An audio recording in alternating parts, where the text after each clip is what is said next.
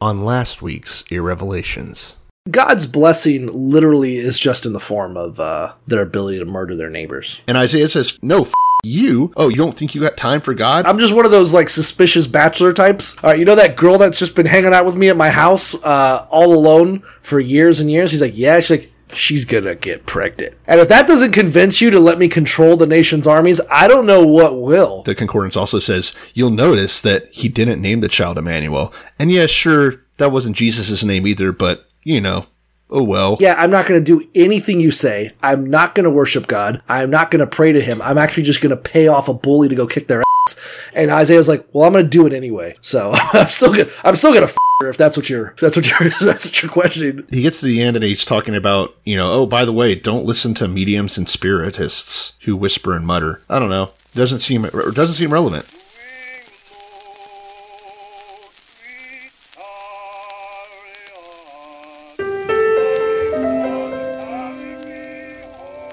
Before we turn to the Word, I would like to... I can't be a big blessing to people if I'm poor and broke and depressed and I don't feel good about myself. Blessed are they which are persecuted for righteousness' sake. I believe in a literal, burning, Bible hell just as strongly as I believe in a beautiful heaven. No. Not God bless America. God damn America. That's in the Bible. Killing innocent souls are in hell now, burning now. The Bible means a lot to me, but I don't want to get into specifics. Pray this simple prayer, Lord, speak to me. So I am excited. You're excited? I'm excited because I finally got our Twitter back on. Be still, so my beating heart. We're good. Okay. Hold on, I'm going to turn up my audio just a little bit. Kick that to... Ooh, yeah, you got louder. There it is. Okay, you're welcome, audience. That's I mean, normally I boost your audio in post, but yeah, I guess now I don't have to, except for the first 5 seconds. Yeah, that's going to be great for you. Yeah. But yeah, I finally got us a Twitter, and I'm gonna tell the audience, here's how we're going to have to do this on our Twitter. I think you seem to be more into Twitter as far as finding the articles and the weird shit, and then I'm going to be in control of the Twitter as to what we actually say. Yeah. Because so we are now, if you search a Revelations podcast, we should be in there. And I think our call sign is at a Revelations P. Because at a Revelations is dead. Well, yeah, course. It's obviously banned for life. It's banned. And like, I'm even going through the things. You are off the fucking rails, Grant. I forgot. It reminded me. I was like looking through, so I'm like searching Revelations to see. That's not. And just seeing the shit you were posting. It's not just that it was like, I don't know, sometimes offensive, which I'm okay with. It was just mostly just kind of weird and argumentative. Yeah. You know, just picking fights with random people, like not even as a joke, just insulting them. Look at the fans, I don't know what your plan was. Look at this guy. Look. Oh, man, I love all the Bible knowledge I'm getting from Revelations. I was a star. Yeah. And yeah. Right.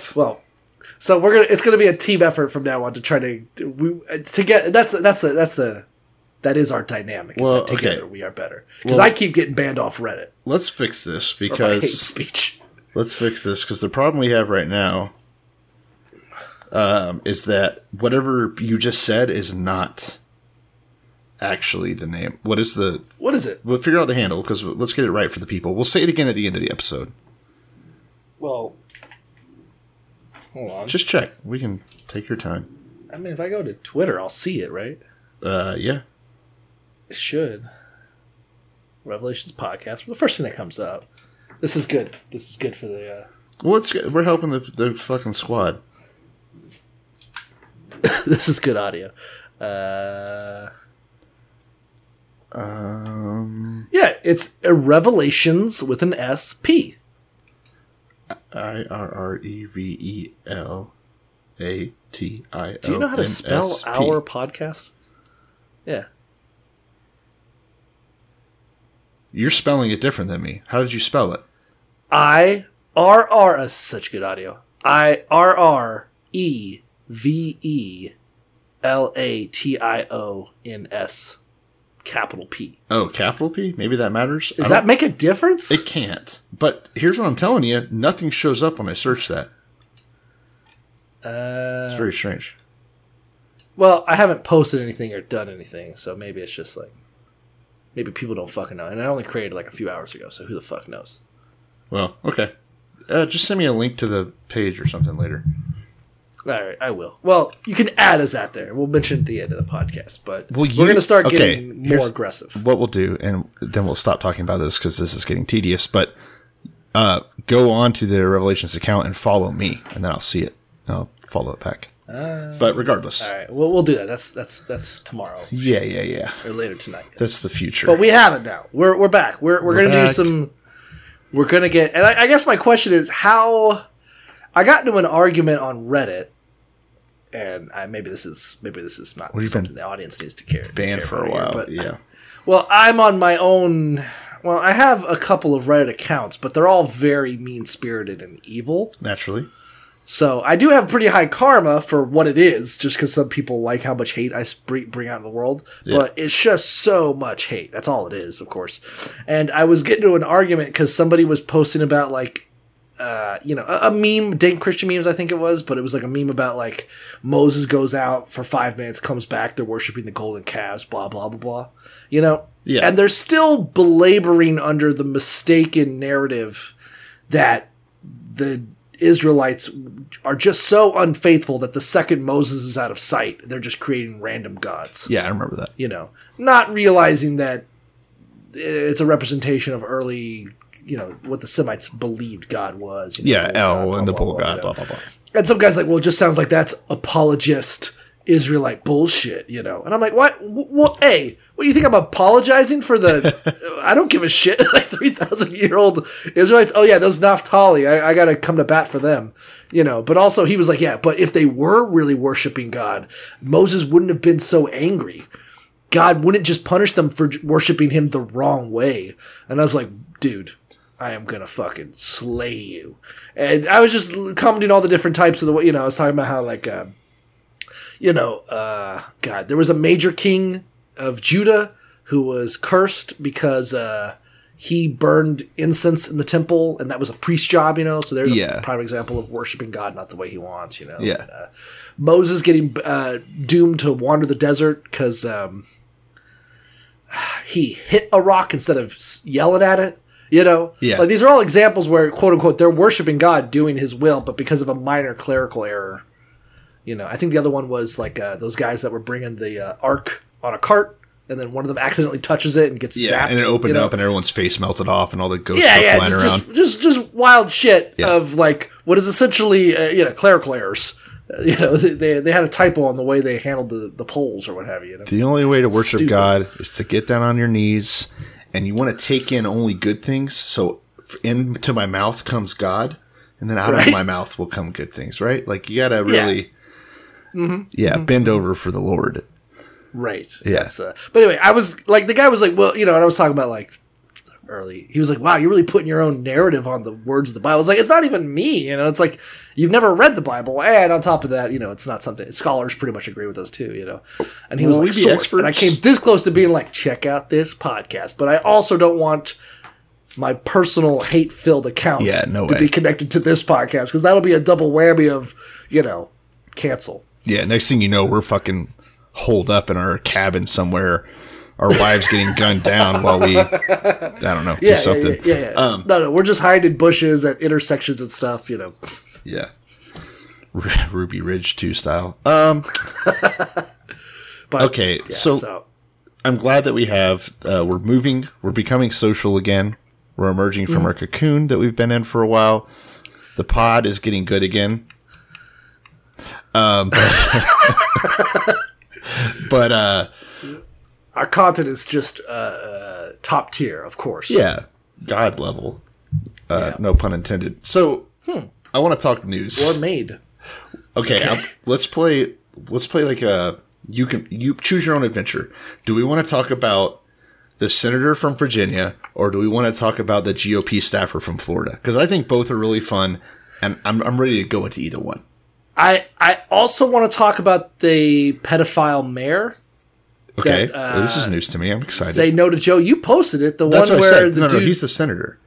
He's the senator. Oh, yeah, is he? He's the senator. Now he's a senator. He was a mayor then. Oh, or when it first happened. All right, so let's talk about how Republicans are wilding out. They're both Republicans. No. He's definitely a Democrat. The pedophile one. Yes. Oh well. Hey, I guess. But hey, pedophiles play both sides. Pedophiles can't play. It's a it's a bipartisan issue. They don't care if you're blue or red as long as you're young. It's honestly something we can all agree on. Wait, what? It's the dangerous sexiness of children. Jesus Christ. Man, why wouldn't you want to link this podcast here? All right, when we do the rundown? Yeah, let's do the first one. Current events. Okay. News. Yeah, this is big. So Governor Ralph Northam of Virginia, right, made famous for his blackface escapades a couple years ago. I think everyone remembers that, right? He some old photos of him from like college parties surfaced, Justin Trudeau style. Yeah. Totally. And when you're if you're in Virginia, like I already assume you're racist. You don't need to fucking have blackface photos. Yeah, you don't need to lead into it. You already live there. You're already in fucking like Robert E. Lee country. So I just assume you're part of the system, you know, gerrymandering the states and pushing them out of high education taxes, you know, so that they have poor education and reading and literacy and things like that. I assume that's what you're already doing. There's like a trope that Republicans like to roll out that's normally stupid because they're even worse. But this whole idea of like, oh, Democrats only like support black people because to further their own agenda and like, you know, oh, the Democrats are the new plantation and all, you know, you've heard this stuff, right? I like that Republicans are like, wow, Democrats are only flirting with black people so they can get their vote. Whereas we openly hate just don't them, like so them. Who do you, but yeah, what I will say, I don't think normally they're right. In the case of like Virginia style Democrats, maybe they are. So that aside, Governor Northam lost his election, or I don't know if he even ran, but he just left office earlier this or last week, I guess. And his last day in office, you know, that's when the pardons come out. Right. You got to – I think Bill Clinton famously went pretty hard with those. He definitely famously did it. It's not like he invented it. He was good at it, though. So yeah, he made it sexy. I mean, Trump didn't fuck around with them either, right? Blagojevich and all those. So, I don't think any of the presidents. It's a pretty common. They're all fucking pieces of shit. So, anyways, Northam's last raping name. Kids and pardoning villains is sort of a bipartisan. It thing, comes with a job. It's like, you know, if I clean out attics for a living, I'm going to be exposed to asbestos. If I'm a politician, I'm going to be exposed to having sex with kids. Now, Governor Northam, last day in office, pardon time. Who does he pardon? Somehow, this guy is currently one of the two senators from Virginia. He's a Democrat. Actually, it says D. Richmond. So maybe he's a state senator. I don't fucking know. I don't care. The point is that this guy is some sort of a senator. And might be a – well, yeah, okay. And he's pardoned for something he was convicted of back in 2014. It was – let's see. Let me find the exact wording of the charge. I know I saw it earlier. It's something to do with delinquency. There we go. I thought it was delinquency of a minor. Yes, contributing to the delinquency of a minor related to his relationship with a 17-year-old law firm assistant. Okay, stand by. So, first off, how fucking insane is it that if you were fucking a kid, they call that contributing to the bad behavior of the kid?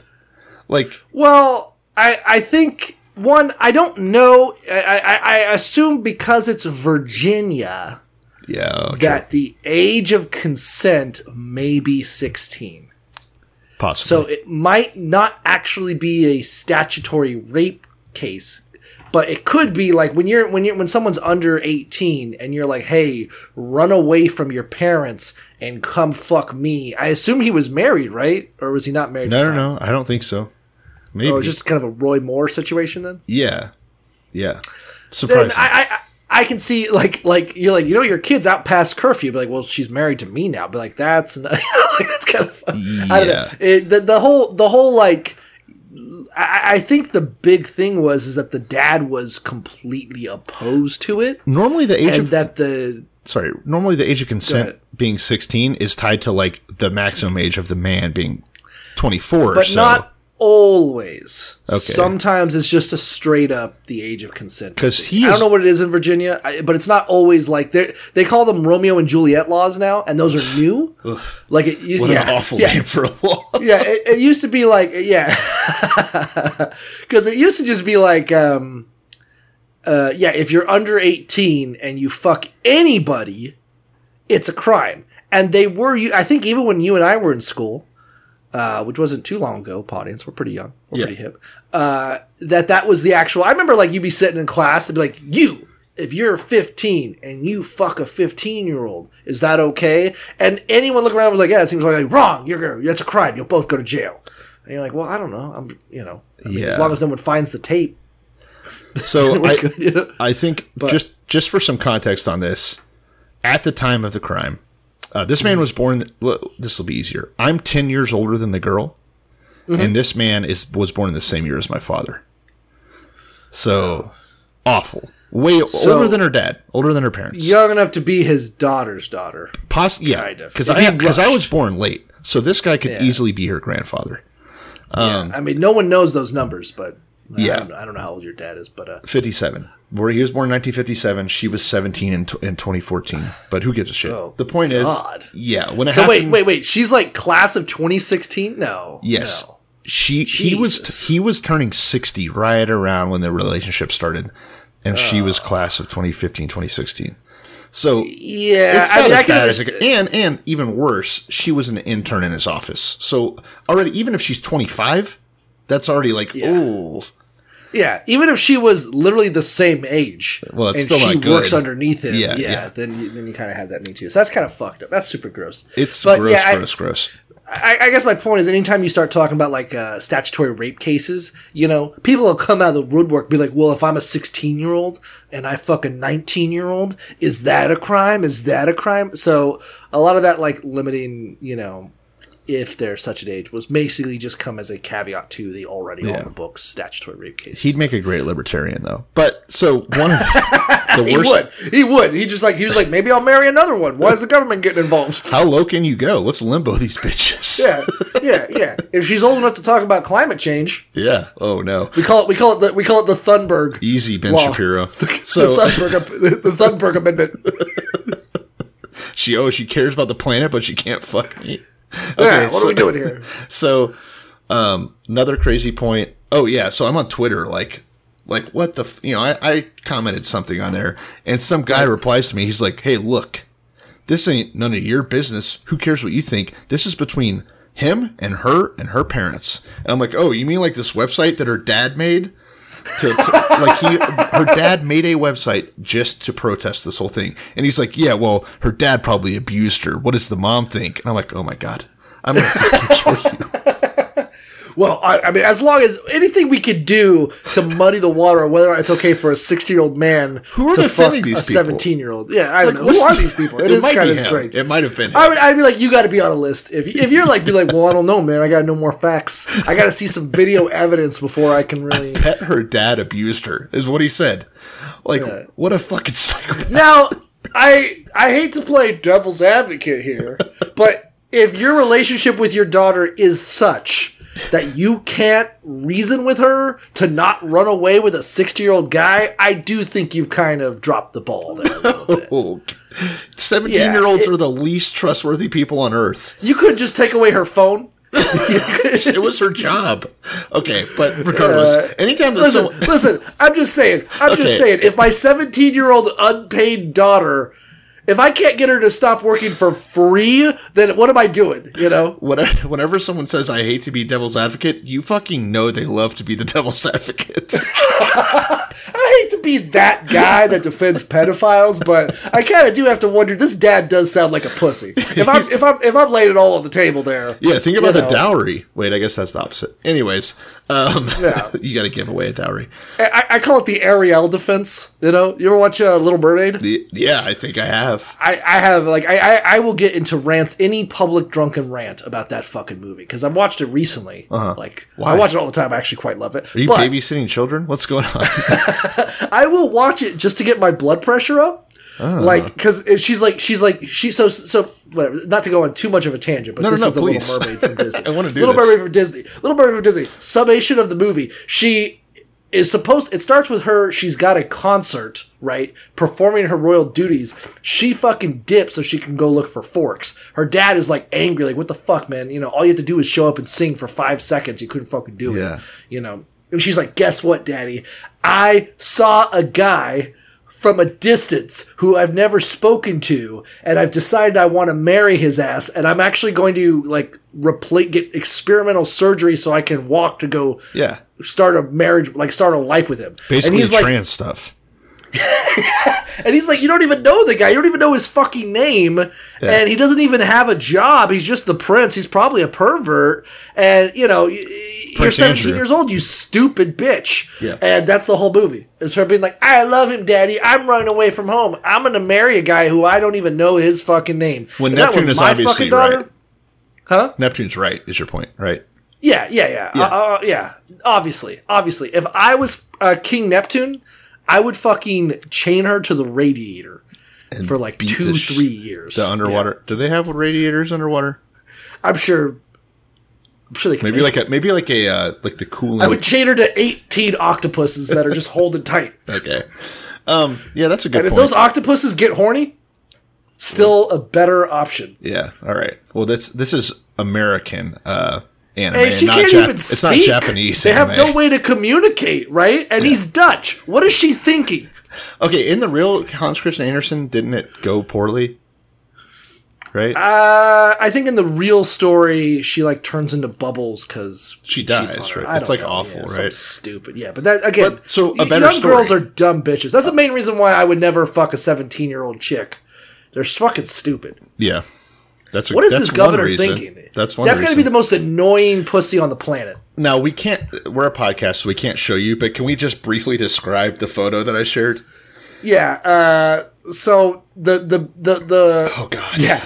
Oh, God. It's good. So basically their photo for like – I guess their birth announcement probably is what it is, right? Oh, God. It's a photo of their first child. So she's probably 18 now at least at this point, maybe, depending on when he knocked her up.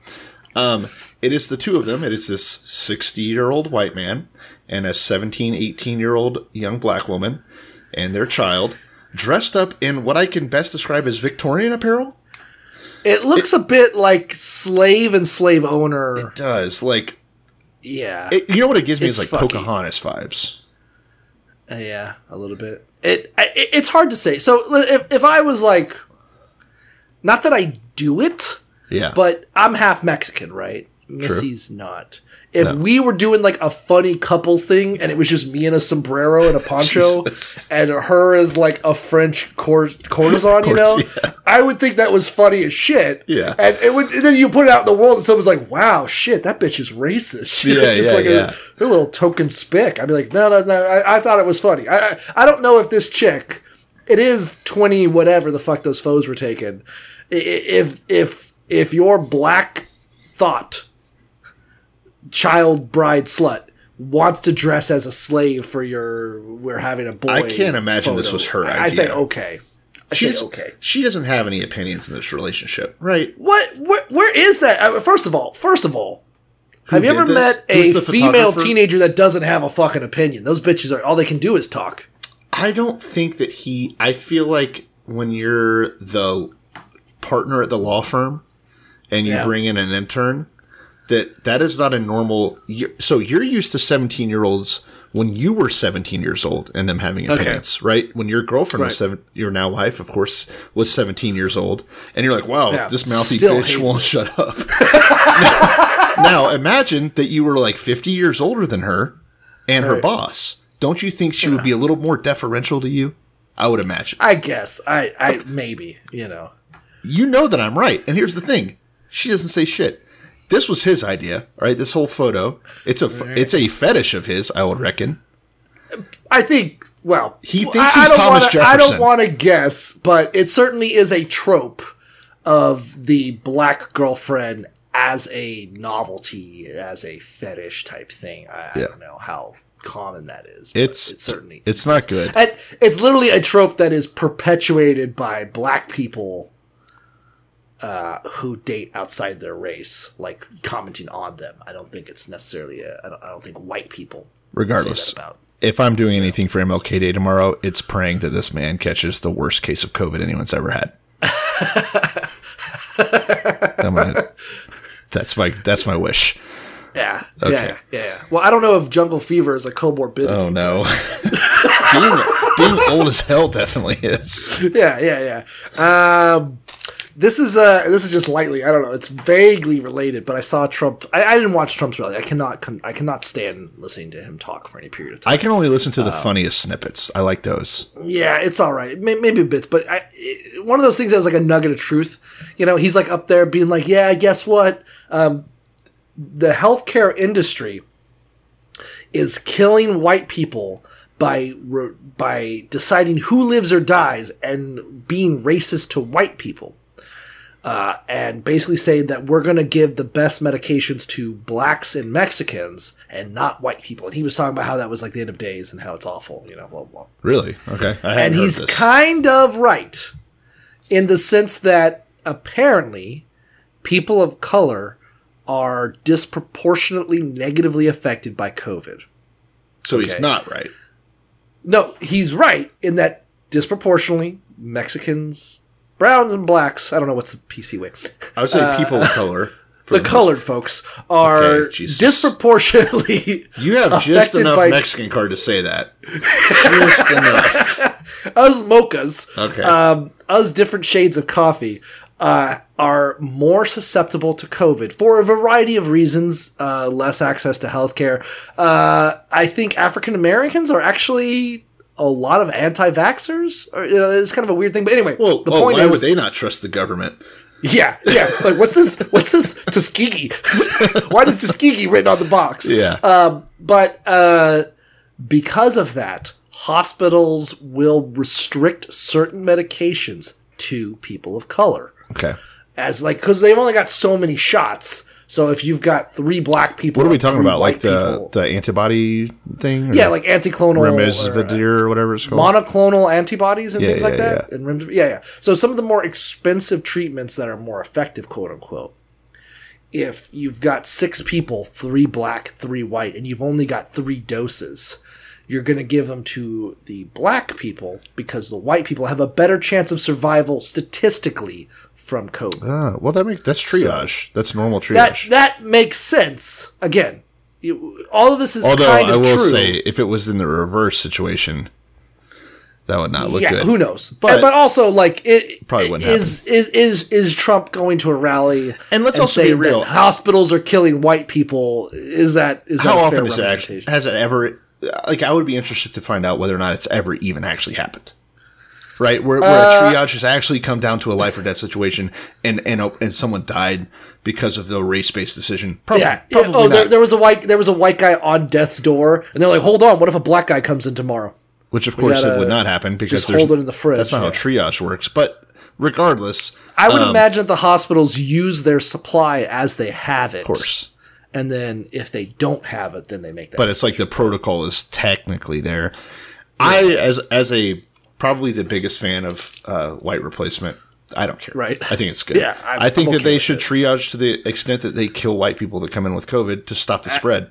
As one of the people who, unlike you, is actually doing white replacement. Yes, thank you. Hey, I'm trying. I'm doing my best as much as I can. I think we should re-engineer COVID to single out white people.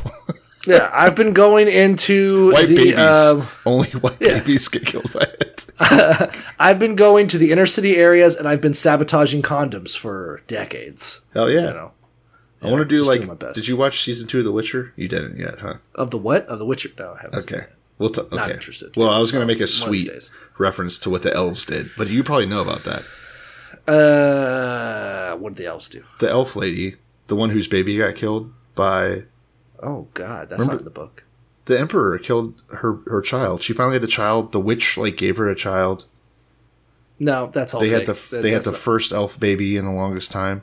Like purebred elf baby. That's not okay, well then I can just tell you they finally are going to have an elf baby, the first purebred elf baby in the longest time, but the Emperor of Nilfgaard sends an assassin to kill the baby. And so for revenge, the elf queen lady or whatever she is, she's a sorceress, goes through the city and just like kills every human child. It's badass. It's a good scene. If you say so. Oh, I was fucking... You were loving it? Yeah. Oh, yeah. Yeah. You were just spreading that fucking mail. Yeah. Planned Parenthood. So what else happened today? We're running out of time, but let's also talk about road rage. I feel like we have a super short episode today. So yeah, like, fuck it. Bible-wise, let's go. Let's talk of our favorite thing on the planet. So road rage. Let me clarify that this did happen in Tallahassee because I think it did.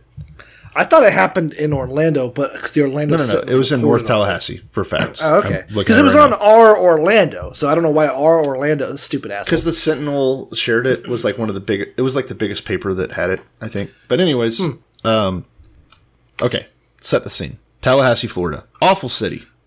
Yeah. Can we agree? Filled with awful people. It's such a weird mix of politics and college, right? It's not a real city. It sucks dick. I hate it. Hicks. I'll never go to Tallahassee. That's the third faction is the Hicks. So, right. Shitty little awful place. There's not any strip clubs there, which they're illegal because the politicians can't be trusted, I presume. Yeah. They'll probably run off with them. They will kill every single one of them in a week. So, Matt Gaetz style. No, strippers are too old for Matt Gaetz. Anyways, there's a guy, a GOP staffer, and by that I mean that he is like a legal guy. He's in legal for the like GOP administration. I heard he was a campaign manager once. He's a piece of shit. Senatorial, yeah, obviously. Much. You had me at a GOP. Yeah, he looks dumb as hell. I'm just going to say that. Well, he's Polish, so that kind of comes to the territory. Yeah. Regardless, the man is in traffic. He's driving his BMW and gets stuck behind a Prius, right? Wasn't it a Prius? Yes. Stuck behind a Prius. Famously a Prius, yeah. Which I get annoyed at. But normally I only get annoyed at that if I'm on the interstate and I'm doing fucking 85. And if you're blocking the left lane, I'll get pissed. I'm not going to hit you with my car. But I might flash my brights at you. I might reach into the coin area and just fling a bunch of pennies. Yeah, batteries. I keep batteries for that. Yeah. So, but he's in like downtown Tallahassee, where there's no real expectation that the roads are going to be clear. Right, you're in a fucking city. Yeah. You know what you signed up for. Yeah. He's driving. He's getting pissed off because the Prius is going too slow for him. And I think I'm guessing a little bit, but he hits this car. In an act of road rage. The report I heard was it was an escalation of road rage, and I don't know all the facts either, because apparently they pulled into a 7-Eleven and had an altercation there because there was video footage of that. Well, I got that part covered.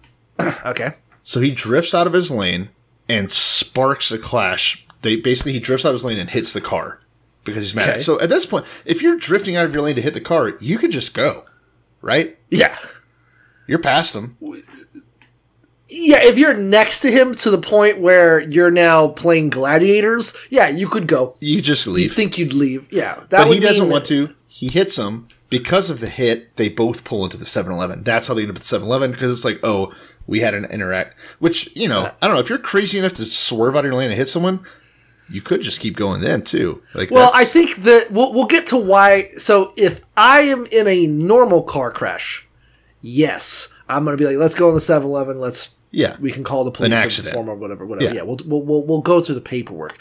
If somebody is like Mad Max style ramming my vehicle or sliding to the side of me, I might actually not stop. But we'll get to the scenarios where I would feel safe enough. Yeah, so but it involves a Glock.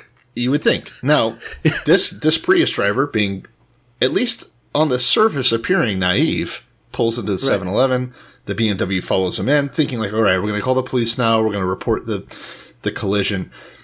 The Prius driver, they get out of their cars. They're talking shit. They both get back in their cars. The Prius driver is sitting in his car. The GOP staffer in his BMW then rams the Prius, pulls out a gun, and starts shooting at the other man's car.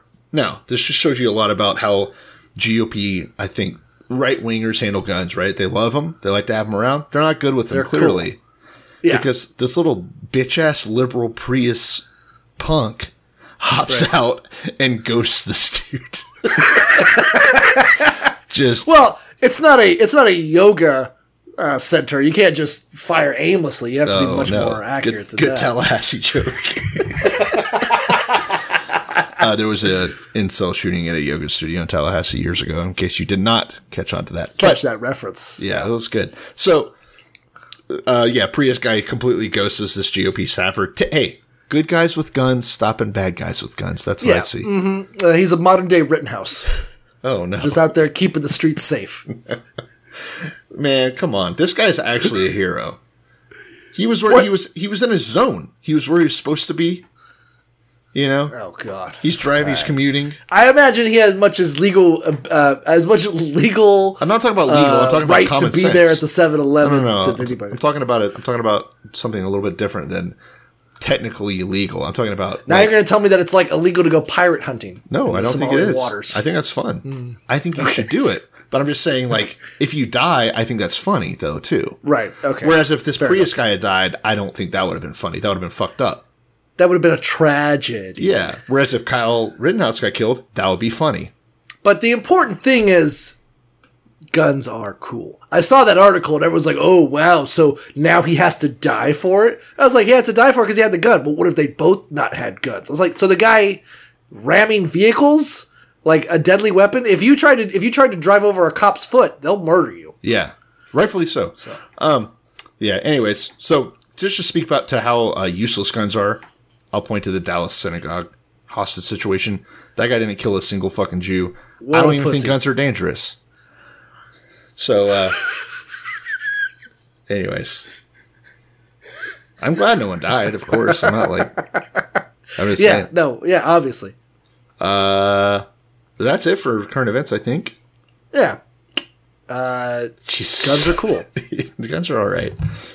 But you can't be a pussy. Yeah. So you can't. If you're gonna pull your fucking gun out, you better be ready to use it correctly. Right. Lesson learned. You gotta, if you're the kind of person, because here's the funny thing is apparently, that guy's pretty funny. So one, he got busted in the exact same intersection for the exact same thing. Like hitting, like road rage and hitting someone's car. I think he might have even brandished a weapon. I can't remember what the exact. I don't know about that, but yes, 7 years before, same intersection, he got a criminal charge for road rage. So obviously not meant for the road. You had me at BMW driver. I knew this guy was a prick the second you said it. Yeah. Yeah. No, you're right. But on top of that, his last tweet, his last social media was like, "Hey, I just entered into a contest to win a new handgun, so check me out." I don't know if they do them as much anymore, but a lot of gun stores will have a raffle. Yeah. To win a free gun, but the way you enter the raffle is you tweet. Oh, I thought it was you shoot at someone in a Prius. Be like, well, we're not going to just give this thing away to pussies. Use it. Yeah, it'd be like me giving a dog to a guy with no hands. What are you going to do? You know, if you can't pet the dog. Oh, true. That's where I was going. You lick it. Okay, so that's what's happening in the world. We covered all the bases. We talked briefly about the synagogue hostage situation. We talked more in depth about pedophile senators and GOP guys that are not good aim. Have you been? Well, let's get to the podcast. Speaking of judgment or whatever, I don't know. Let's see here. Yeah, speaking of Assyrians. I'm assuming, speaking of chosen children, I would say that the synagogue guy was probably at least vaguely Assyrian. So, speaking of that, that's one of the things we don't know is we know a guy showed up at a synagogue potentially to harm some Jews. Yeah. Was he an instrument of God? Does he get a pass? You know, the craziest thing. Okay, sorry, I keep on bringing up social media, but I'm going through tweets about the synagogue thing, and there's so many Jews that's like, "Welcome to our lives. We have to worry about this every day." First off, no one died. And then I'm reading the comments, and one person's like, yeah, if this happened to Palestinians, everyone would be pissed off instead of thinking it was funny. Man, what are you... Jesus Christ. Victim complex much. Yeah. Ugh. Okay. So, well, yeah. They probably lit some poles wrong or some shit, and God was just cutting for them. Yeah, like your own God is the one persecuting more than anyone. Fucking pussies. Yeah, I don't know. Were you like you're worried about some kids with a rock? Were you lighting some incense at the wrong time? Fucking, they'll get you. Yeah, a pacifist hostage taker that just kills himself. Wow, scary. Okay, jeez. So let's talk about what God is doing to them. By the way, welcome to the Irrevelations podcast. Do you know how many black kids a cop has to murder before he gets to that same level of trauma? Jesus Christ. I'm Cole. I don't know. Yeah, I'm Grant. He's Cole. We're on episode... You got it? You got to look it up. I don't know, man. I haven't even done the recap. We're so good at this. We're just fucking... We plateaued as far as skill goes. Revelations, raw episodes, is Isaiah 149. Oh, that's a big episode coming up next week, huh? Yep. So yeah, we're on episode 149 of the Revelations podcast. We are in still Isaiah. For a while now. The book of Isaiah. We're doing what? We're doing two a week, huh? Yeah, I mean we might. Speed up, but it's so much and it's not really related, so it's kind of either if we're gonna speed up through it, then we are just kind of like doing rote summary. Like this chapter's about like God hates the Assyrians, and this chapter's about the problem with it, I think, which I don't know if that's better. There's a lot of books that we've kind of really fast tracked through, especially Psalms and shit like that. Yeah, well, but those. The density here is something else, and the implications of some of the what like Christians and Jews alike will draw from this, or not alike, but separately draw from this, are really important, I think. And we'll get into that as we talk about the talk about the chapters. But it's just a little too important, I think, to skip over, even though it does become a little redundant at times. So, chapter 9 is the verse of Isaiah or chapter of Isaiah that we're in. And with no further ado, let's get the ball rolling. My Bible titles this The Government of the Promised Son. Yeah, perfectly vague. It's you got to love this kind of bullshit prophecy. Like, at least Nostradamus really put it out there. I mean, maybe. I think there's something here, but I don't know if it is vague. Or if it's just because it didn't happen that now it becomes vague. Like, I wonder if the people who were writing this had a very specific, like, by the way, there's going to be a guy. His name is Robert. He's going to be here. He's going to have a blue BMW, and he's going to shoot guns out of the window. Yeah, he's going to shoot at the Prius. You know, and you're going to be like, okay. And then, like, that doesn't happen. And you're like, well, he probably meant that, you know, he was going to represent a German government. Yeah, you sound like a Christian. It probably meant that a man of German origin would unite the nations against a common enemy, if I had to guess. So last week we were talking about this Emmanuel, which means God with us, right? It was this character that not last week, 2 weeks ago. Apologies, by the way, that we weren't here. Fuck him. I was in Las Vegas spreading COVID like a fucking madman. So. I'm sorry, Podians. We were busy living our lives, eating good food, drinking good drink, and generally just having a fuck ton of sex. Am I right, homie? Some. So no, way too much, actually. Now, we were talking about Emmanuel, this guy, God with us. He's going to, like, avenge the Jews, blah, blah, blah. It's going to be all that God's power and hope and all the Jews' hope is going to go into this person. Going to really turn this ship around, right? So, a lot of Christians think that that's Jesus, but this book clearly shows it already being fulfilled in the next chapter, right? Well, I guess. Like, they were like, yeah, by the way, there's going to be a guy named Emmanuel from this chick that I'm taking care of. You know, this intern that's working for me. She's going to have a kid, and she's going to be fine. You know, I don't care what her dad says. And the kid's name is going to be Emmanuel, and that's going to prove that the prophecy is real. And then she does have a kid, and literally the easiest thing in the world, that the most easy thing to fake in that prophecy, the naming of the kid, that doesn't even happen. So who the fuck knows? Yeah, and the crazy thing is that Christians will dispute that, that wasn't the actual fulfillment because it didn't match this, this, and this. But they're saying that to the guy who made the prophecy to begin with. So if one thing is dubious, then so is the other. Like, why are you going to be like, oh, well, I'm going to hold the prophecy to this high standard of like being true, but when the guy who made the prophecy says that it's fulfilled, well, no, that's nonsense. So anyway, yeah, he didn't know what he was talking about. That thing that he said that he also confirmed, that he made up to begin with. So regardless, that happened. Now we're getting back into prophecy mode. It gets pretty hardcore, and Isaiah through Isaiah, perhaps, starts explaining what else is going to be happening. And it's actually, at least at first, chapter 9 is kind of positive. So it says that the people walking in darkness will see a great light. And it kind of repeats that a little bit. And it talks about how everything is going to kind of turn around, right? The nation's going to grow. People are going to start rejoicing. It's going to be like in the days of Midian's defeat, which I had to look up. Midian is the army or the nation that Gideon defeated with his whole like pots and was it? Yeah. Those were Midianites? Those were Midianites. Because Midianites is the family of Moses, is his in-laws. Well, according to my concordance, the Midianites is referring to Gideon conquering the Midianites. Did Moses flee across the Jordan when he was escaping the Egyptians? That doesn't sound right. Well, I guess they could have moved in the 400, it's been hundreds of years. We'll go back. Well, we should have confirmed that. I didn't know that. I didn't know you were going to say that. But make a note so that we talk about that. That's in Joshua, right? Yeah. I'm going to look real quick. It should be Joshua, yeah. So, presumably at least, it makes sense to read it that way if you think about it. But it's talking about, the Jews are going to make a comeback. They're going to crush these bad guys around them. They're going to go hard. They're going to be conquerors again. And then it gets to this very important little section that you hear a lot in the Christian zeitgeist. So starting at chapter 9, verse 6, it says, "For to us a child is born, to us a son is given, and the government will be on his shoulders. And he will be called Wonderful Counselor, Mighty God, Everlasting Father, Prince of Peace.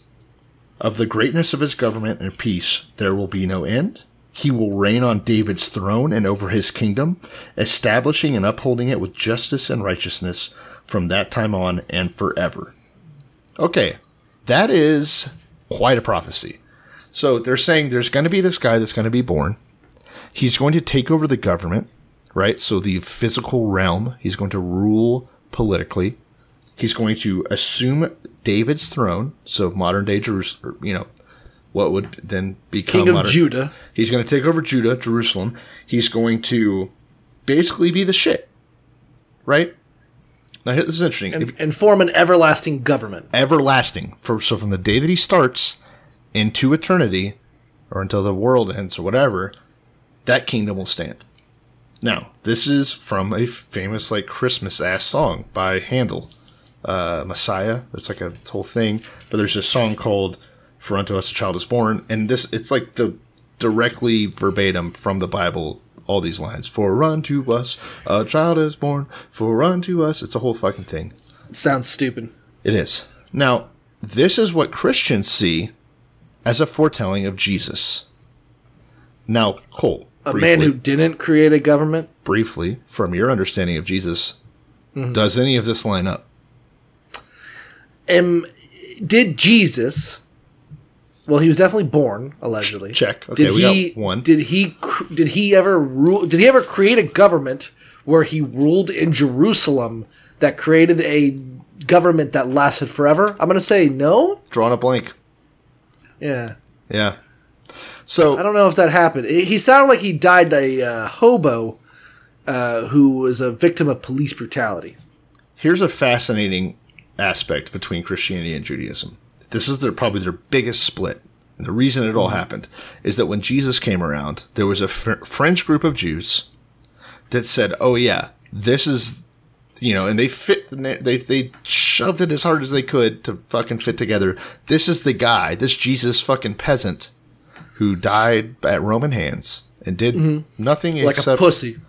Yeah, your words. Did nothing. Did nothing but, hey, seems like a cool guy. Don't get me wrong.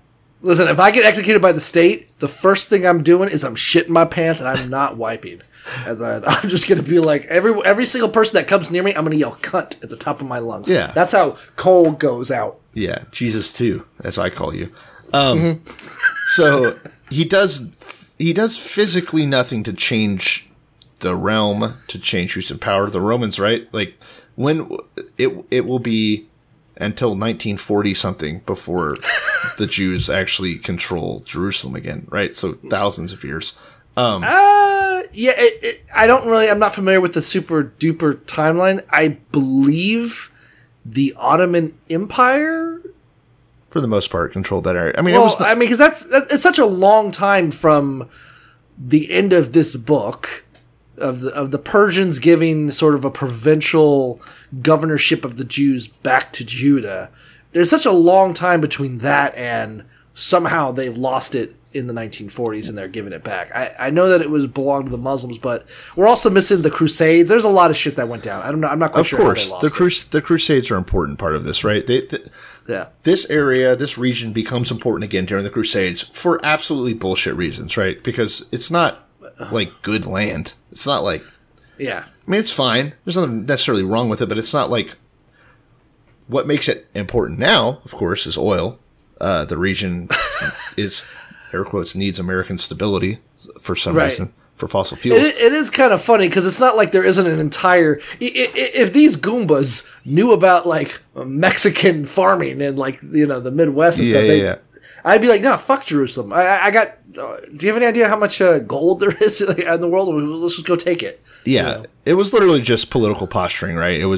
I think the Crusades is I don't know. I don't know enough about the Crusades, I guess, to speak intelligently. We should do when we finish the Old Testament, we should get into a little bit of the history between then and now. I'm gonna try to find a book that covers like the rise of the Roman Empire and stuff like that. A little break, and then you know, kind of fill the gap in between when that ends and then when Jesus enters the thing. Yeah, and then. From there, we should talk. After the New Testament ends, we should just do a brief history of the history of Christianity and Judaism between New Testament and now. Yeah, I like that idea. But what's fascinating here is that the Christians decided, yes, this description, and again, he will reign over David's throne and over his kingdom, establishing and upholding it with justice and righteousness from that time on and forever. That they decided Jesus, the peasant who was a cool guy or whatever, but did nothing besides inspire well, there's a lot of, and this is, you know, obviously when we get to the New Testament we'll be able to get more of the specifics, but one of the things that was key is that around the time of Christ, and honestly before and to now, the idea of random people just walking around saying, by the way, I've got 12 dudes who say I'm the Messiah, was commonplace. Yeah. There was tons of people who were like, by the way, I'm Emmanuel, who actually were named Emmanuel probably, who were like, by the way, I'm Emmanuel and I'm going to create a new government. And then they got their ass kicked. Probably the police were getting tired. Like that was just their entire day. Like 40% of their day was beating the shit out of diabetic people. And then the rest of the day was like beating up Christ figures. Yeah. It sounds like a lot of work and I wouldn't wish it on anyone. But they did their job, and I'm proud of them. But the whole point is, like, so one of the many messiahs that were just springing up all over the fucking place all the time ever, one of the more charismatic ones, is trying to claim this throne. Yeah. And it does sound like a very Christian thing to do, to be like, well, technically he didn't do that, but he created a heavenly kingdom. You're right. And there you go. And what's funny about it is that if you look at, and I don't want to get too far ahead of ourselves because we're going to talk so much about this, I think, in the New Testament. But if you look at Jesus' ideals, it sounds like a great thing, that it's taking a major religion and focusing it on being peace-loving. And yeah, there's still proselytizers, but like focusing on caring for your neighbor, taking your coat off your back, turning the other cheek when someone hits you. These are great ideals and principles. Being beta cucks. It's taking those and then somehow in a mere, 500-600 years, turning them into the Crusades. So it's like, well, this worked. Or the Inquisition where you're killing all the Jews, right? Yeah. Or, I mean, the various ways that even the Nazis were are Christians. They're kind of like pagan too. But also, and this is kind of one of the things, is like, I understand that, and this is the arguments I get on Reddit all the time before I get banned, is the idea of like, well, you know, it's the same God, it's the same message, It's the same, you know, there's a consistent narrative throughout the Bible as if it was all written by the same person. And that's absolutely not fucking true. Yeah. The Jews at this time are obsessed with a earthly kingdom, land, getting their asses kicked by the Assyrians, losing their homes. So when they're their idea of a Messiah is some guy that's going to come in like David and help kick a bunch of Turks out.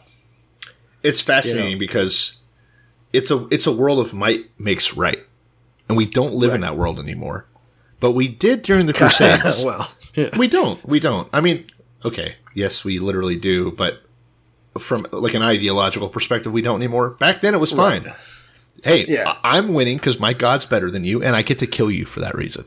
Yeah, we don't live in a world where if you just have more people, you can just push into their houses and hit them with rocks and then, like, take over their condos. That's not the world we live in anymore. Yeah.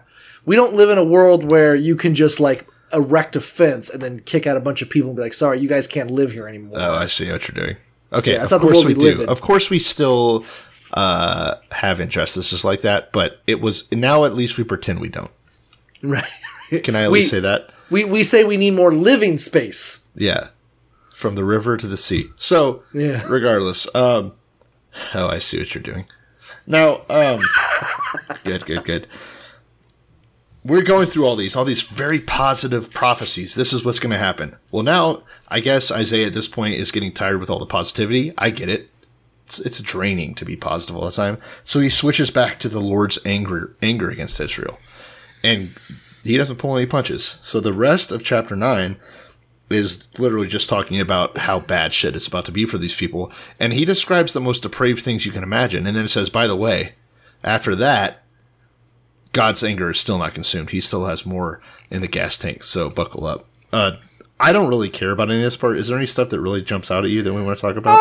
I mean, just to clarify, he's like, by the way, the northern – he really is talking mostly about the northern tribes, which kind of makes – yeah, Israel, not really Judah. He's talking about the destruction of Israel by the Assyrians, the destruction of the northern tribes. He starts by talking about Naphtali and Ephraim.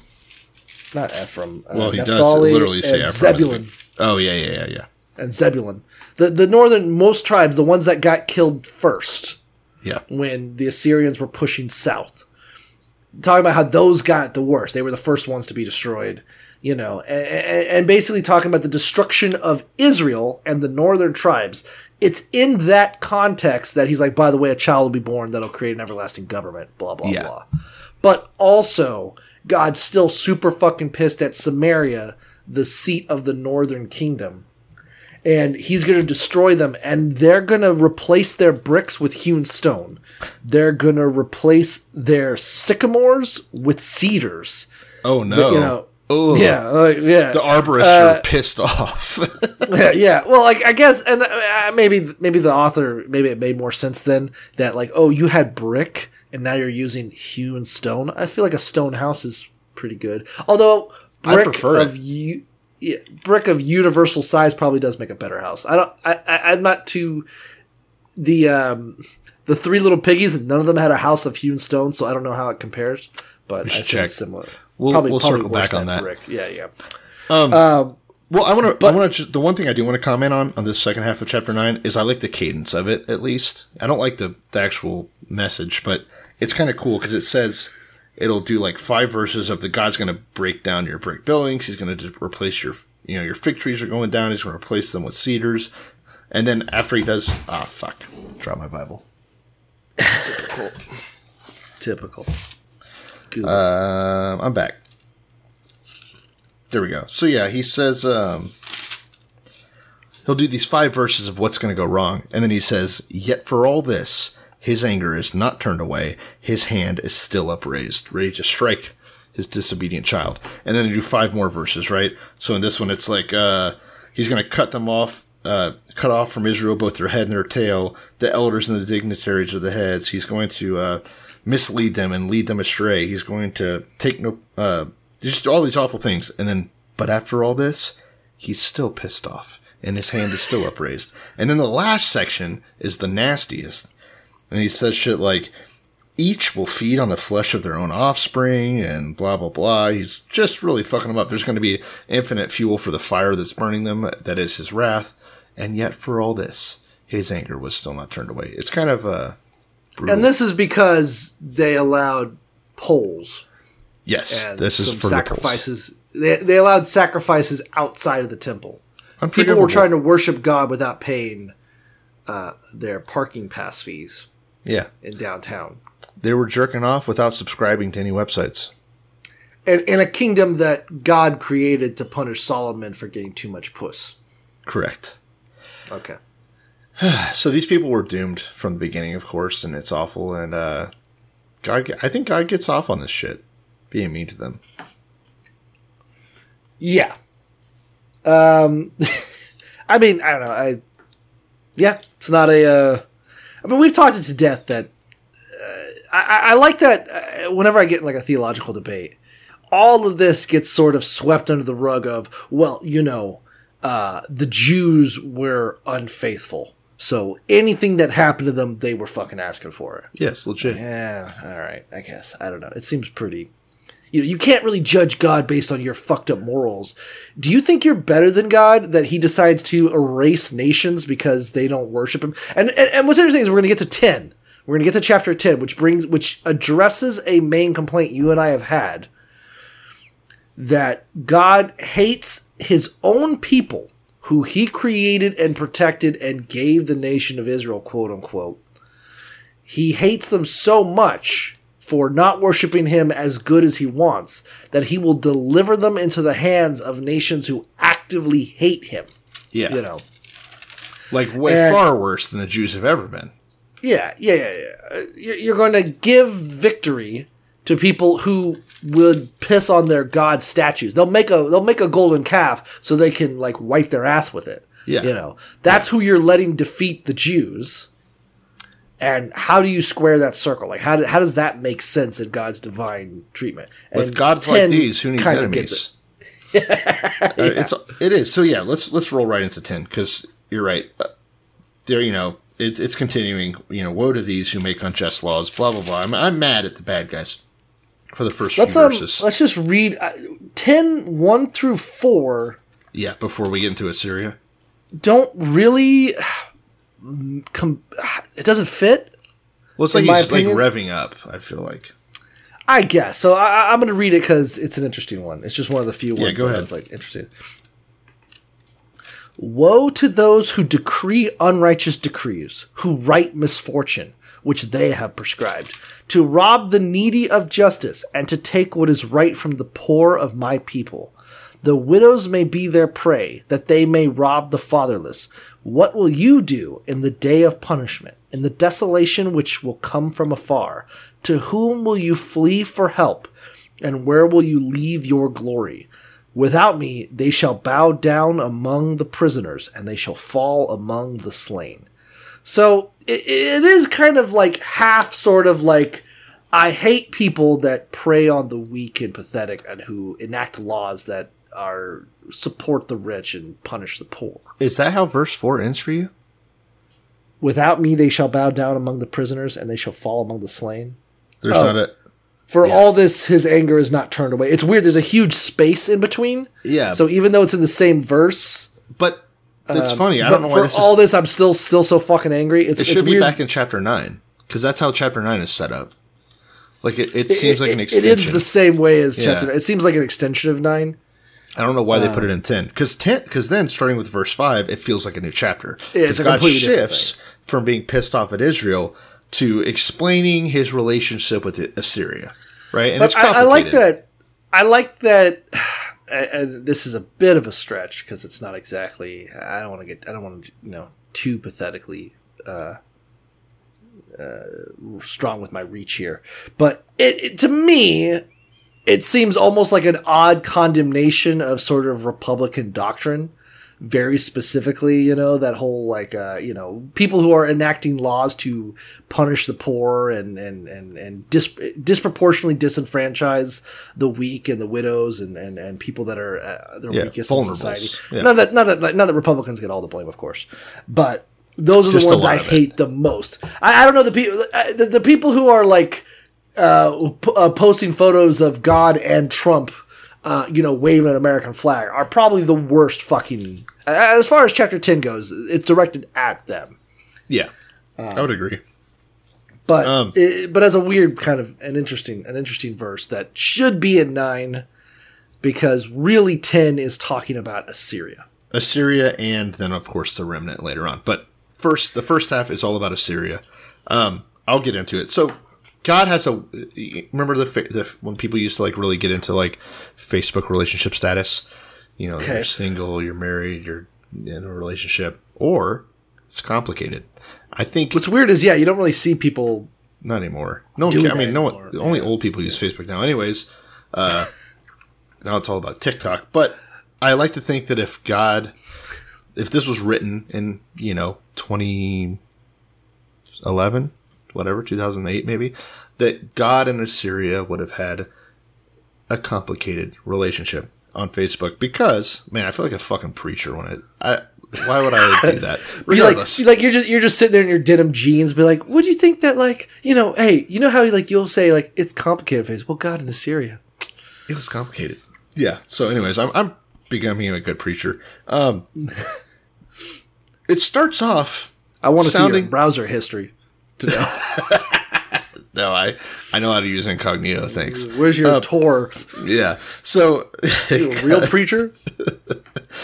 God starts off. Well, again, Isaiah, but God speaking through him starts off talking about how his Assyria is pretty cool. He says.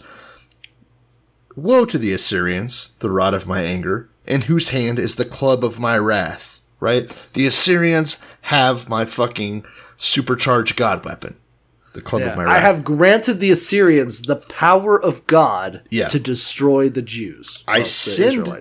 I send Assyria against a godless nation. I dispense him against the people who anger me to seize, loot, and snatch plunder, and to trample them down like mud in the streets. Okay. This is God's chosen people. These are children that he's discussing. Murder. Well, these are people. God chose the Assyrians to be his instrument of wrath, right? So they're just fucking doing their own thing. They've never heard of El, right? They've never heard of fucking God. But he says, you know what? You guys over there that completely outside of this culture that I've cultivated, I'm going to give you guys my fucking my rat stick. Right, my little baseball bat full of nails. And I don't know if I would compare the Jews to rats, but okay. Okay, do you know what? I was doing an Always Sunny type thing with Charlie. Yeah, you might have got, you're going to get yourself in trouble. Well, if this podcast hasn't got me in trouble yet, I don't think it ever will. Now, he says, these are my guys. These are my fucking, what's the guy that's fourth in line in baseball? Fucking the guy that your clutch hitter. Yeah, these are my clutch hitters. They fucking go in, they clean up, they clear the bases, and so then he's like, yeah, I love these guys. They'll kill everyone I tell them to, and then he says, but this is not what he intends, as in the Assyrian. This is not what he has in mind. His purpose is to destroy, to put an end to many nations. So. He's like, you know what, though? Yeah, I'm using them to kill people, and I love it. And I love that they kill so well. But their hearts aren't right because they're killers. Yeah, motherfucker, that's what you made. Yeah, I don't know what your deal is. What? I hate this part. You couldn't have just had the Assyrians come in and create HOAs and destroy the Jews from inside? Well, you couldn't just have them destroy the Jews with, a trash can regulations and stuff, and be like, sorry, your house is painted the wrong color. You couldn't do that. It's insane. It's insane that you turn them into a weapon, and then you hold that against them.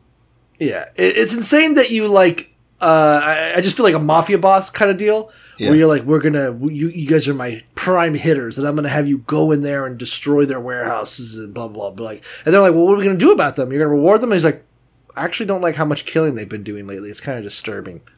But you paid them and gave them the guns. You made them for this, right? You're God. Yeah.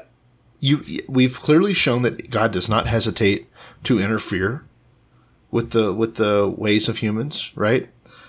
He's constantly doing it. In fact, he's changing people's minds. He's pushing them one way or the other. He made these people into killers, and now he's mad at him for it, but whatever.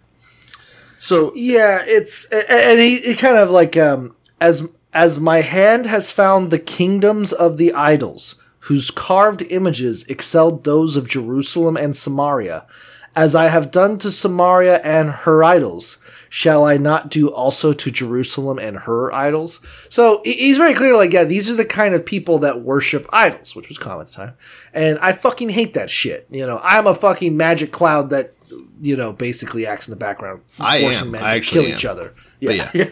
I like making people kill their own families. That's what I like to do. But I'm not an idol. I'm not that, you know. It's wild. And then it goes to this part. Yeah, verse 12. So after he's used the Assyrians up to destroy whoever he was pissed off at, it says, when the Lord has finished all his work against Mount Zion and Jerusalem, he will say, I will punish the king of Assyria for the willful pride of his heart and the haughty look in his eyes. So it's like, all right, I used you guys to kill everyone I was pissed off at. Guess what? You're fucked now. You're done. You're used up. I'm throwing you away like a fucking used condom. I think because he's really pissed at the arrogance of the Assyrians. The Assyrians are like, holy shit, we kicked the fuck out of these Jews. We're the best. It feels like the CIA is God, right? Yeah. And he really hates Russia, right? So he's arming the Afghanis, right? And he's arming Al-Qaeda and the Mujahideen and the Taliban and saying, guess what? I like you guys. You guys are going to destroy Russia for me. They do it, and the CIA is like, I don't really like how they're so proud. Kind of want to, like, maybe if I take away their schools or something. I'm glad that you helped us blow up Russian T-83s or whatever, but you know what? You're pissing me off now. You guys are kind of a bunch of savages. Oh, wow. Do you know? Okay, side note. Did you see the news that I posted that the Taliban is now like, we're pledging to make sure that every girl is in school starting this year? Like, yeah. I'm imagining that's what would have happened 30 years ago if we hadn't fucked with them. Right? Like if we hadn't destroyed them under the name of... and now they're like, women can go to school, whatever, man. And it's like, oh, wow, I wonder if it's because we were, like, trying to culturally oppress them for the past fucking three decades. Anyways, pissed off. Mm. But they're doing the right thing. I hope the best for Afghanistan, of course. Okay. I'm a big Taliban fan. I'm no god. I'm a Taliban. I'm a Taliban. But anyway, so in this analogy, God's the CIA using two factions to kill each other. Yep. Right? Yeah. To install some guy named like Werner von Braun or whatever as the dictator of Guatemala. Regardless. You can't tell me that the angels weren't doing some kind of Operation Paperclip type situation. Yeah. It describes how God gets to them. It says, therefore, the Lord Almighty will send a wasting disease upon them. So he just gives them, like, MRSA. And it's Jesus. Like, it's so fucked up. Like, he doesn't just kill them or whatever. He, like, makes them slowly die of a painful disease. He sucks. I love this. I love this, like, God getting all butthurt. He's like, shall the axe boast itself against him who chops with it? Or shall the saw exalt itself against him who saws with it? As if a rod could wield itself against those who lift it up. Like, just so you know, those Assyrians, they ain't all that. Just because my hand jacks my cock, do you think that makes him the boss? I think it does. I respect the shit out of your hands. It's, you know. My hand is a lover and a fighter, okay? The entire first 20 verses... ish of chapter 10 is, the Assyrians did what I wanted. They were a useful tool. I'm throwing them in the fucking trash. It's like, I don't want to play with you anymore. The Toy Story thing. Yeah. So it's fun how God. We should. Oh, our first tweet with our official Twitter is going to be this chapter. Well, this episode, this episode, and then it's going to be Mac from It's Always Sunny. Be like, I play both sides. That's why I'm always on top. God's just been playing. I mean, it really does read like he's like Sid from Toy Story. Yeah, just like, like I don't want to play with these anymore. Throws them both in the trash. Yeah. It's awful. Where did God go after he destroyed Jerusalem? I mean, the rest of the books talk about that, or was he just fully done with the Jews after this point? I don't know. I mean, it doesn't seem like he cares too much. I think this is kind of all this whole section is becoming very like detached from like chronology. Yeah. So I don't know. Well, I mean, it's so painfully fucking pathetic. Like, it's such a argument of everything that happens is because God is just there pushing everything. It's such QAnon bullshit, right? Like, there's some shadow org that's making sure everything happens. Well, first I'm going to use the Assyrians to kill the Jews. And then I'm going to use the Babylonians to kill the Assyrians. And then I'm going to use the Persians to kill the Babylonians. This was God's plan the whole time. But it's not just like the Jews are getting their asses kicked from here to way over there. Yeah. And are completely powerless in a world that has no agency or doesn't care about you. It's that God is in constant control, and he's also a fucking dick. Yeah, yeah. It's oppressive, I think. It's the only word. He's gonna destroy so many Assyrian trees that even a child could number them. Wow. I mean, when I was a kid, even like a child with like one of those strange forms of autism where they can count really high. They can count to like a billion, so I don't. Yeah. Like really, once you we're talking Rain Man levels of trees. Yeah, that's all. I mean, I feel like I could count every tree on the planet. Yeah, right? Probably. Yeah. Because I can go through at least into the trillions. There can't be more than like 999 trillion trees, right? So I can count to that. I don't know what comes after trillion. I'm famously not autistic. So I don't know what comes after trillion, but I can at least count up to 999,909 or nine, whatever. Now I don't know. I'm just saying I can count to the highest. 9,000? 999 trillion, 999 billion, 999 million, 999,000, 999. Yeah. Do the whole thing. This is good audio. Well, you contested me when I was just trying to shorthand it. Loser. Okay, regardless. 9 to the 10th power. Get fucked. Now, can I use E? The second half of chapter 10 is about the remnant of Israel. So we've first talked about how Jerusalem is going to have this like God, king among kings, whatever, blah, blah, blah. Then we talked about how Israel is going to get fucked. Then we talked about how Assyria is going to get fucked. And now we're talking about this remnant of Israel. And again, Israel, Judah, they're all used kind of interchangeably, I feel like. But this is about the last survivors of Jacob, which implies all of the Jews, right? Not just Israel or Judah. Well, I think the northern tribes are, I guess. No, because it says the survivors of Jacob, which means all 12 tribes. So we're not splitting them between the north and the south. Now it says in chapter 10, verse 20, in that day, the remnant of Israel, the survivors of Jacob, will no longer rely on him who struck them down, but will truly rely on the Lord, the Holy One of Israel. So now we're with all the Jews are homogenous again. They're not this warring factions. And basically it goes on to talk about how this small remnant will return out of their captivity, out of their exile. They're going to come back. They're going to build back better, right? They're going to make Israel great again, playing both sides. Right. And you know, and hey, glory days are coming, right? You keep wearing your varsity jacket and showing up at the Whataburger, and eventually the NFL is going to offer you a contract. Right. Yeah. Eventually, you get to such a age and financial status that you're just picking up 17-year-olds. Boom, you know? Like it's nothing. You couldn't bang a 17-year-old when you were in high school, but somehow.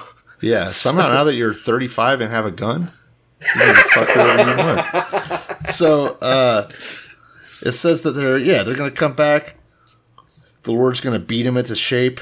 The people who live in Zion today, don't worry about the Assyrians, because remember I just gave them all AIDS.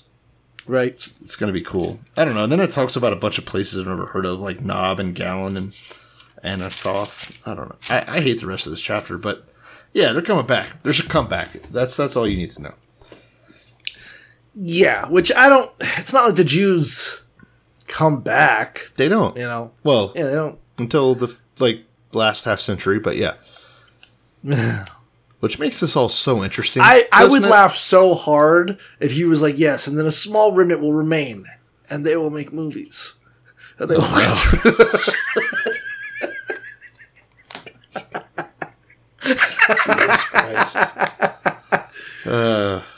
some of them will become powerful producers, and they will I'll be goddamn if they're not good at it, though. They will rape starlets in the back. People, or they will blacklist them. racist people try to talk shit about, like, oh, Jews controlling Hollywood. Thank God. Yeah. Thank God for the Jewish presence in Hollywood. I appreciate it. I want more. Right. Imagine if Larry David had more power. Right. True. That sounds fantastic. When I think about all those starlets getting raped by uncircumcised penis, yuck. I mean, I think the evangelicals are more rapey than the Jews by a long shot. And yeah, Catholics. But I'm not. I mean, yeah, sure, of course, but I mean, pure in Hollywood. Yeah. Oh well, I mean, if we're talking pure numbers of rapes, Catholics. Circumcised versus uncircumcised, I mean, yeah, probably uncircumcised takes the cake. No, because Catholics and evangelicals get circumcised. They're copycats. What? Not. I mean, Catholics outside. Yes. No, because doesn't Christ get rid of the circumcision requirement? No. What? Yeah, all Christians get circumcised. Because in Europe, even with their heavy Christian... They're not very Christian nowadays. Oh, American Christians, God. Circumcised. All right, well, I think that's because it's a good look. It is a good look. No, it's a very much an American thing. Yeah, yeah. Although I've heard, and I have no frame of reference. Yeah. I have no frame of reference, right? Why would you? I don't remember what my dick was doing pre-circumcision, but I've heard that there is a sensitivity loss over time. Good. It makes me last longer. Because my dick is just, obviously just running rampshot against the zipper of my jeans. So it's like a fucking burlap sack. I rub menthol over my cock every day to turn down the sensitivity. Yeah. I just, I take mentholated Vaseline and I just fucking... Otherwise, I bump into some homeless guy on the bus and I'm fucking... I see a girl's uncovered ankle and I'm dripping. Yeah. My dad calls my phone and it vibrates in my pants. Load. Big load. All right. So that's the end of chapter 10. Yeah, that's the remnant of Israel. I think Europeans are, I think it's an American thing. Yeah, it is, but it's still, so I think that's... we have most of the Christians over here anyway. I was on our Catholic meme. So I am banned from Reddit for hate speech again. I think that's bullshit, but yeah. Yeah. But it wasn't even hateful. Like obviously I'm like not a hateful person, like directed. I'm more of like just everyone kind of. Yeah, you weren't advocating for hate for violence against trans people. You were just saying it was funny. No, okay. Well, roughly. Because you've said it. Let me be clear. In a very mean way, I said that it's unfair that society is mean to trans people, right? Yeah. And that's all I said. I didn't say I liked it. I stated it as a fact. And they're like, yeah, you're spreading hate. I'm like, I'm not spreading hate. What was your exact wording? Do you remember? Well, I said that society is not kind. I said, unfortunately, society is not kind to freaks. All right. And that goes across the board. There it is, folks. And that goes to a lot of different freaks. I bet if you did a study about the odds of survivorship for people with club feet, I bet you'll get the same argument. Yeah. Well, it's fucked up. I don't like it. Though. Club feet people deserve it. Yeah, probably. I don't agree with it. Do ugly people live less longer than pretty people? I think that's probably something we need to address. I'm not saying I like it. I'm just saying it's a sad part of existence, I'm not Well, hopefully next week on our Revelations we can solve all these problems. What are we trying to... well, whatever. Okay. We'll get into it. But anyway. Figure out what the fucking... We're paused now. Figure out what the fucking handle is. Send me an invite. I'll tell you what. I'm going to like one of your stupid tweets and that'll be... There you go. Nice, you're following AOC and Mayor Eric Adams. Okay, good. I follow most of the news because I figured the majority of what I'm going to do. So yeah. I think the way I used to do was news work. Yeah, when we're ready to record. But what I think the way we got to do it is you find the posts, and then every time we tweet, it's after one of us is kind of we'll hash it out. We'll hash it out. Yeah, we'll workshop less. Less fly-by-night bullshit. Less firing from the hip. Yeah. I think I've gotten better about that. I'm learning Twitter a lot better and how to be like a good irony poster. But, yes, still teamwork. And you be the poster. I'll just help you. Yeah, yeah. Well, you'll be the bird dog. And I'm the guy with the gun. Let's open up a DM. How do I... We should just have a group chat between my account and your... Well, I'm going to message you. Well, I think you have to follow me. I don't... No. I don't think so. Well, I follow you, so you should be able to message me. Look, I just messaged you. Yeah, but I could not search you. I don't know what's going on with the account. Maybe it's because it's so new. It's probably so new that it's not been indexed yet. Okay. But now we have a DM going where I can send you shit. I can link you tweets and that to be like, hey, here's one. Let's say something like this. And you're like, no, this and that and that. Okay. Yeah. So, or, folks, I mean, if you posted in a Revelations chat, that's also probably good enough. All right, folks. So you can follow us now. I'm not fucking around. You can follow us on Twitter at IrrevelationsP. The P is for podcast, I think. Yeah. Okay. Well, I told them my name was a Revelations podcast, and they suggested that because it's so fucking long. I guess there's a limit. So yeah, there is a limit on Twitter handles. So follow us at Irrevelations letter P on Twitter. We're going to be keeping you up to date. You know, a week is a long time to go without hearing from us. I understand. You get thirsty. Sometimes we take weekends off. We don't want you to have to deal with that. We want to talk to you. So follow us on Twitter. Let us know what's up. We're going to keep you up to date with all the fun Christian stuff happening in America, the Bible stuff. And it's going to be a good time. Also, you can email us at revelationspodcast@gmail.com. I did see something that confused me. So I'm temporarily banned from Reddit. So yeah, I am Tantalus. Like, I am so tempted, and there's nothing I can do about it. I see the dumbest posts ever, and normally I would just be all over them, but I can't anymore. Well, you have Twitter now. Yeah, but one of them was Catholic memes, was posting a bunch of memes where the same gist was Catholic pedo jokes are rape jokes. Catholic pedo jokes are rape jokes. Ergo, it is cruel to reference pedo priest jokes because you are essentially making rape jokes, and rape jokes aren't cool. Yeah. And they were all getting all up in arms like, yeah, you can't make fun of us for raping those kids. That's a rape joke. I'm like, but you guys are the ones doing the raping. Yeah. I don't think you get to end the covering of it up. I think that's the people that bothers people. I've never seen such a worse take. I think the joke is the bad part. That it's a joke? Or what do you mean? No, I mean like, yeah, raping someone sucks. Obviously, you're penetrating them, and it's like the worst invasion of privacy. Or just molesting them. Yeah, I mean, or coming in their hair or whatever you want to do. Like, that's not good, but at least you're getting pleasure out of it. But a rape joke? Right. No, sir. I don't want to hear that. That's fucked up.